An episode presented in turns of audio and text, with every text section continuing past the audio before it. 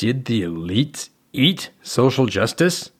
Have they had justice for a snack?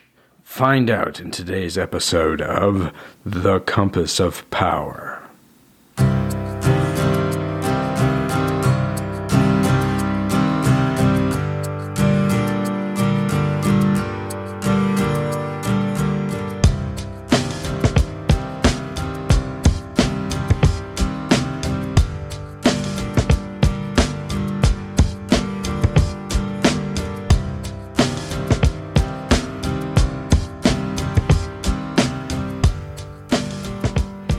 It's Adam Wilson. This is the Compass of Power, where we say place is politics. And I like to take a regional cultural perspective, look at the differences between the North and the South, the various bits and bobs of the United States, how we view things differently, and use that to explain some of our national po- politics. And today, I want to talk a little bit about how Elites Ate the Social Justice Movement, which is the title of a new book out, and uh, I did not get an advance copy. You'll be you'll be sad to learn. Um, instead, this came across my desk through the New York Times uh, newsletter uh, written by David Leonhardt, and he said, you know, it leads off with "Good morning. We're asking why recent progressive movements have been disappointing." He uses that to talk about how elites ate the social justice, justice movement a book by uh, Frederick de Boer, also known as Freddie de Boer. The argument is the, certain social justice movements of recent memory, like Black Lives Matter, like Me Too, like Occupy Wall Street, were co opted by elites and no longer speak to the uh, mainstream. That is, like, although they got a lot of play. They were very popular, uh, and at least they got a lot of coverage, to, if that makes them popular. Uh, but then, you know, as Leonhardt uh, observes, Congress has not passed any major laws to reduce economic, gender, or racial equality, such as a wealth tax, universal pre K, or nationwide police reforms. Instead, taxes on the affluent are near their lowest levels in decades, and the number of killings by police remains largely unchanged. And he quotes De Boer in his book saying, quote, the term reckoning was invoked again and again, yet we don't seem to have reckoned with any of our problems in any meaningful way. Let me explain this to you. uh, and maybe the, the, best way to start with this is another quote from Leonhardt, because this is going to help us break it down really quickly. Um, here's another quote from Leonhardt. The Movements also bear some responsibility for their disappointments. Above all, they made decisions geared more toward changing elite segments of American society, like academia, Hollywood, and the national media, than toward passing new laws and changing most people's lives.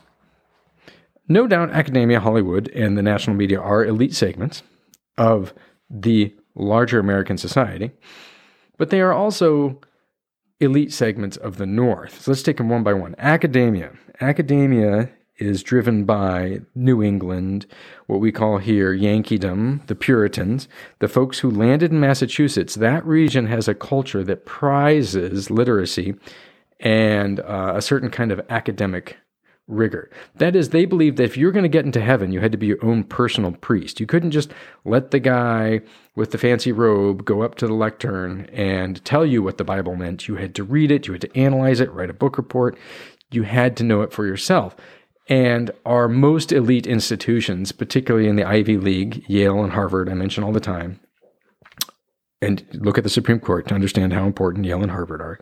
Uh, those were founded to train Puritan ministers. That is the backbone of American academia. And our public school system, down to K, when they talked about, hey, where's the pre K in that article? Well, the public school system in the United States is based on the common school system that uh, the Puritans developed in New England. And it literally had to be forced on the rest of the country after the Civil War. I mean, other parts of the country obviously had education, but the model where it's sort of compulsory and it starts early and you have to go through it, and the path to any kind of good life is through more and more and more education, that is a Yankee idea.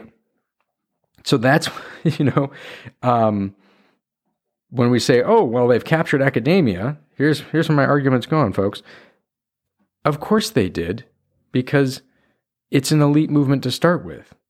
Um, that part of the country, the Yankee part of the country, is very prone to sort of moral justice movements. They always have been. They get it goes back to that religious background, and they decide something's wrong and it has to change. And that's been part of New England culture since it got going. So to say that something like Me Too or Occupy Wall Street was somehow captured by the elites in Massachusetts is crazy because the elites are on board from day one.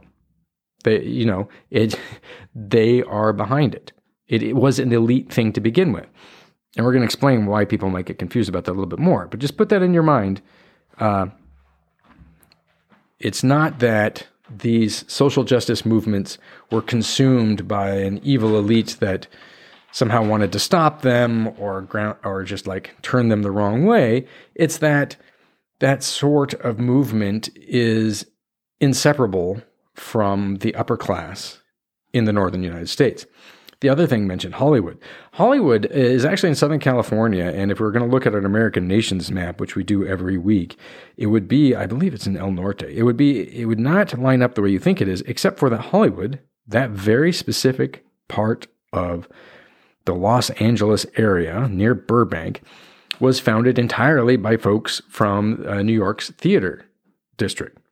So it is actually a branch of New York, very specifically the film industry. I'm not saying like all of LA. I'm not saying like East LA is a branch of the Bronx. I'm saying that Hollywood, that industry, which literally like settled an unsettled area of, of uh, California, pushed away the orange groves and started making movies. That is a branch of New York City culture.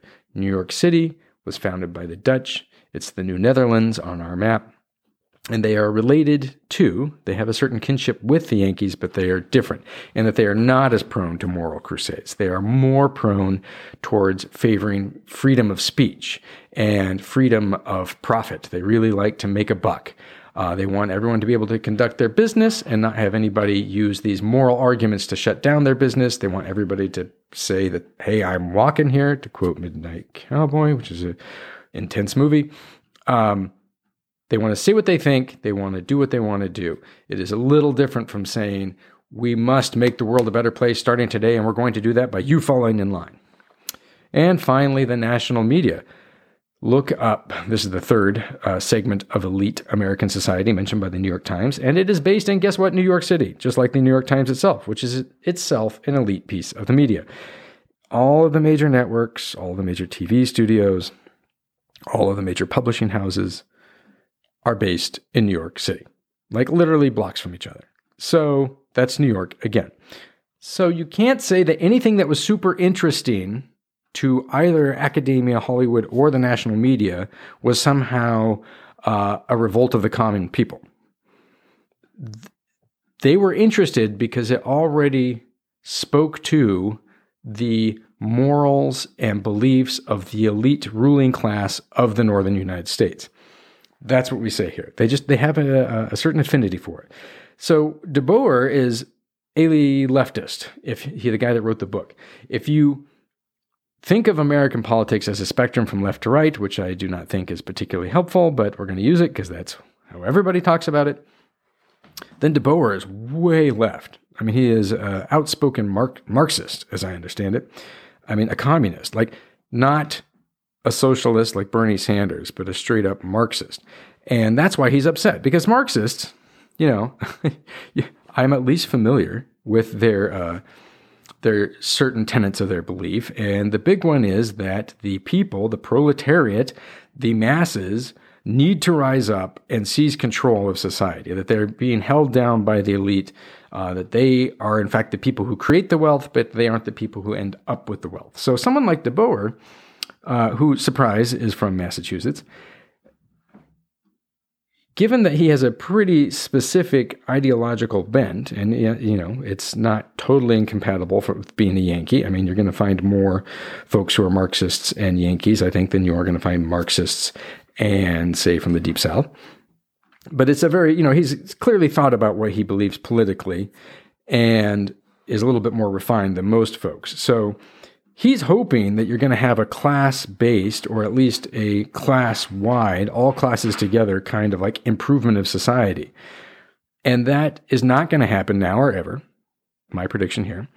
Sorry, Marxists everywhere, but it's just, it's not going to happen because in the United States, it is not a matter of um, the working class being united together. It is a matter of these different regions. So if your points are more or less in alignment with the elites of the North, then guess who's going to be in opposition forever and always?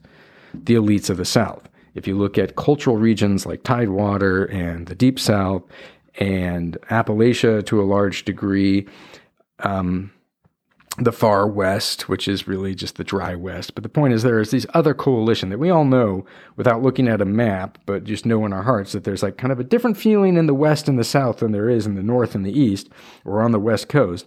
Well, that different feeling means that the elites down there are not going to go along with your uh, movements like Black Lives Matter or Occupy Wall Street or the Me Too movement. Not that they are now, not that every single elite in the South is totally opposed to every concept therein. Just largely speaking, we're talking continental scale here, people.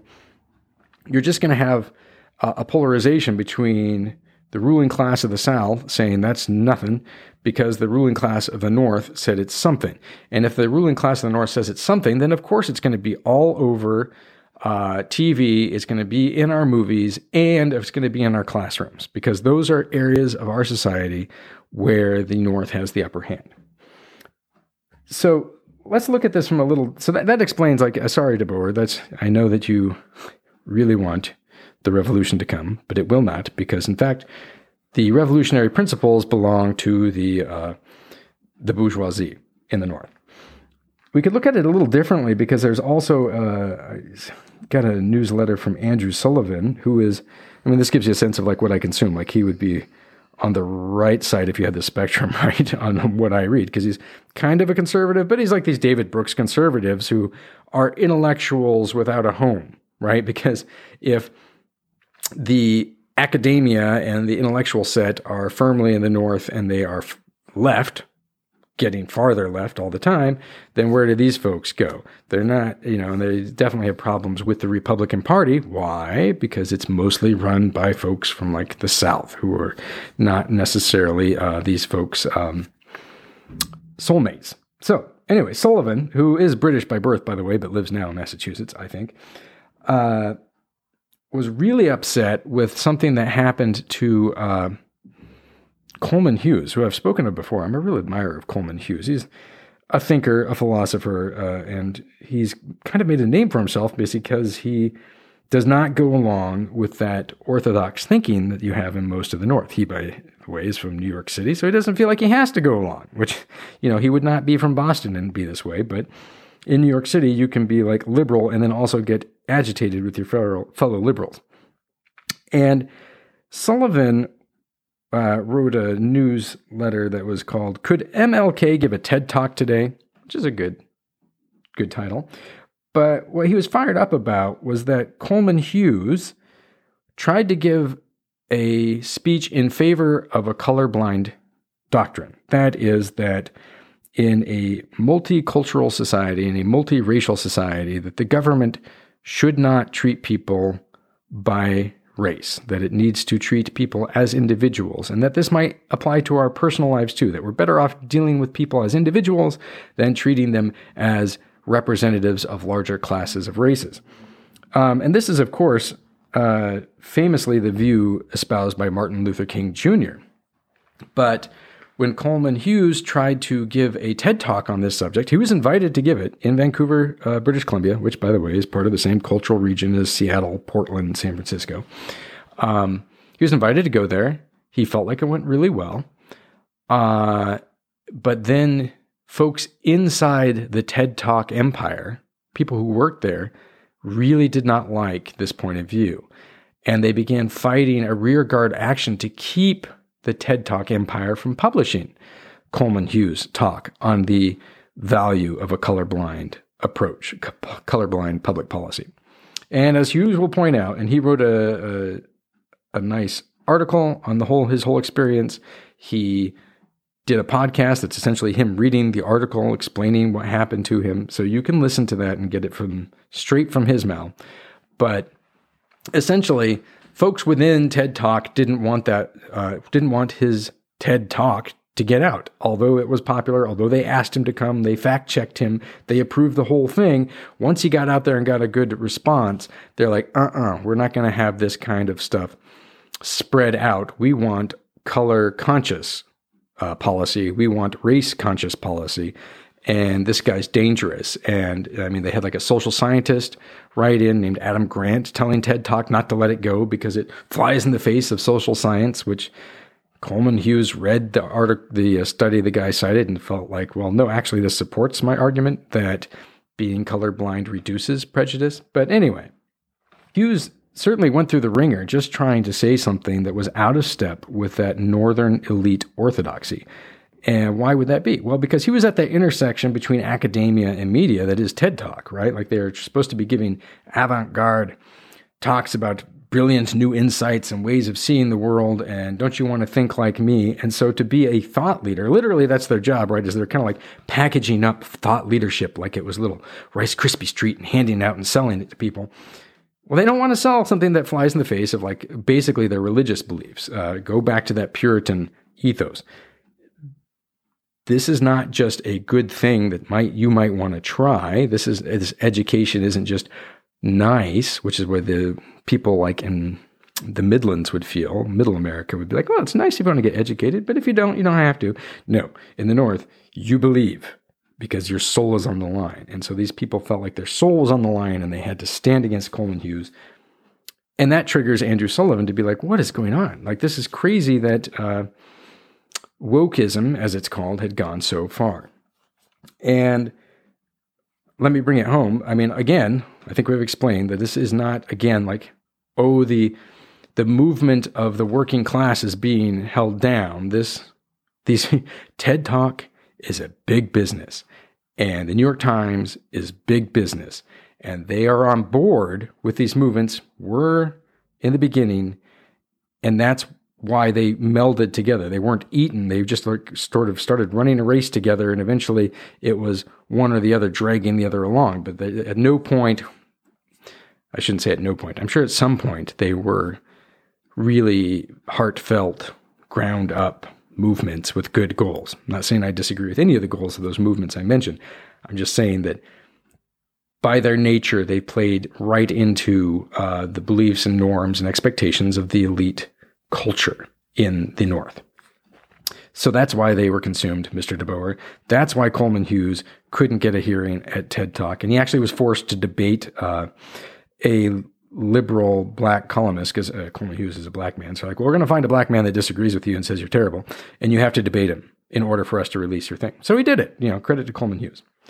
Um, but this is important, and I would agree with Sullivan to this extent that his point on getting so agitated about that and other things is that it has the beliefs of those elites in places like academia or um, Hollywood, you know, in the media they can have real impacts on our lives. And I actually was startled to see a, a stat cited by Sullivan that actually does hold up. This is true. I saw the article in Bloomberg, but only 6% of jobs of corporate hiring. So, corporate hiring 2021, only 6% of jobs that year went to whites, while 94% went to people of color.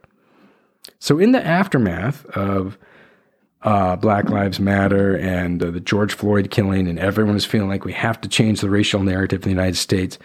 Well, the elites were 100% on board, it would appear, because it turned out that corporate hiring took a 180 degree turn and just started hiring virtually only people of color.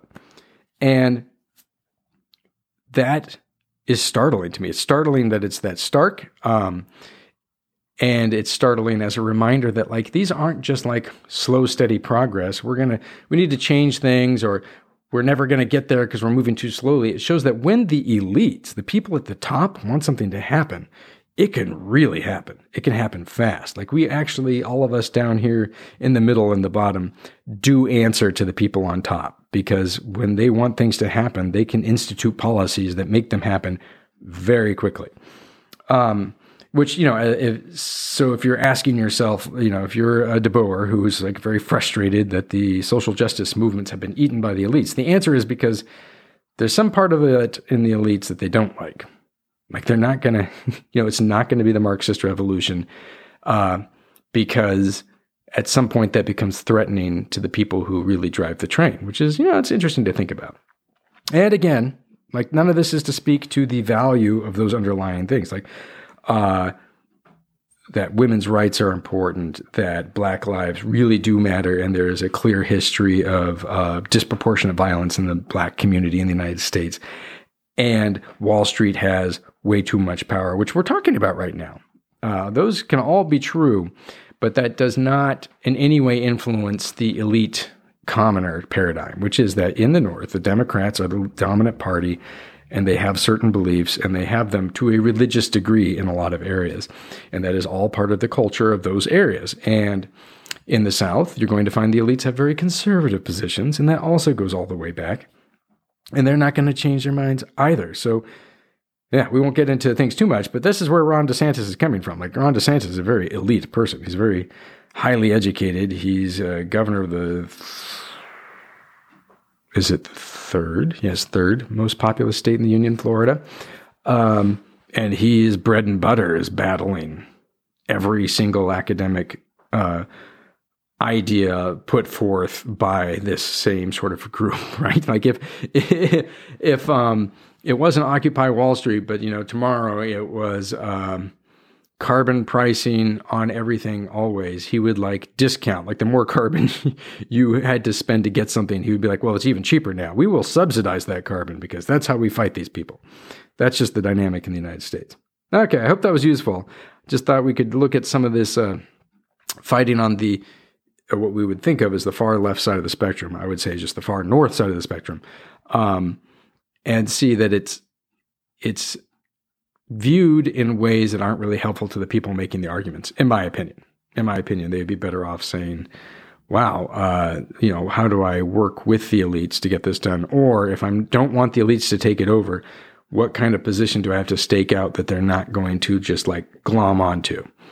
Which is an interesting thought exercise. If you're out there, people, think of something that would be progressive-ish, right? Better world for all of us through possible, you know, possibly using the power of government, but you know, better for all, um, but would be antithetical to the powers that be right now. I'm sure you could think of some things. All right, we'll be back again soon. Thanks for listening. Please leave me a review or subscribe or do something that in some way validates the time I spend sitting here and talking into this microphone. See you later.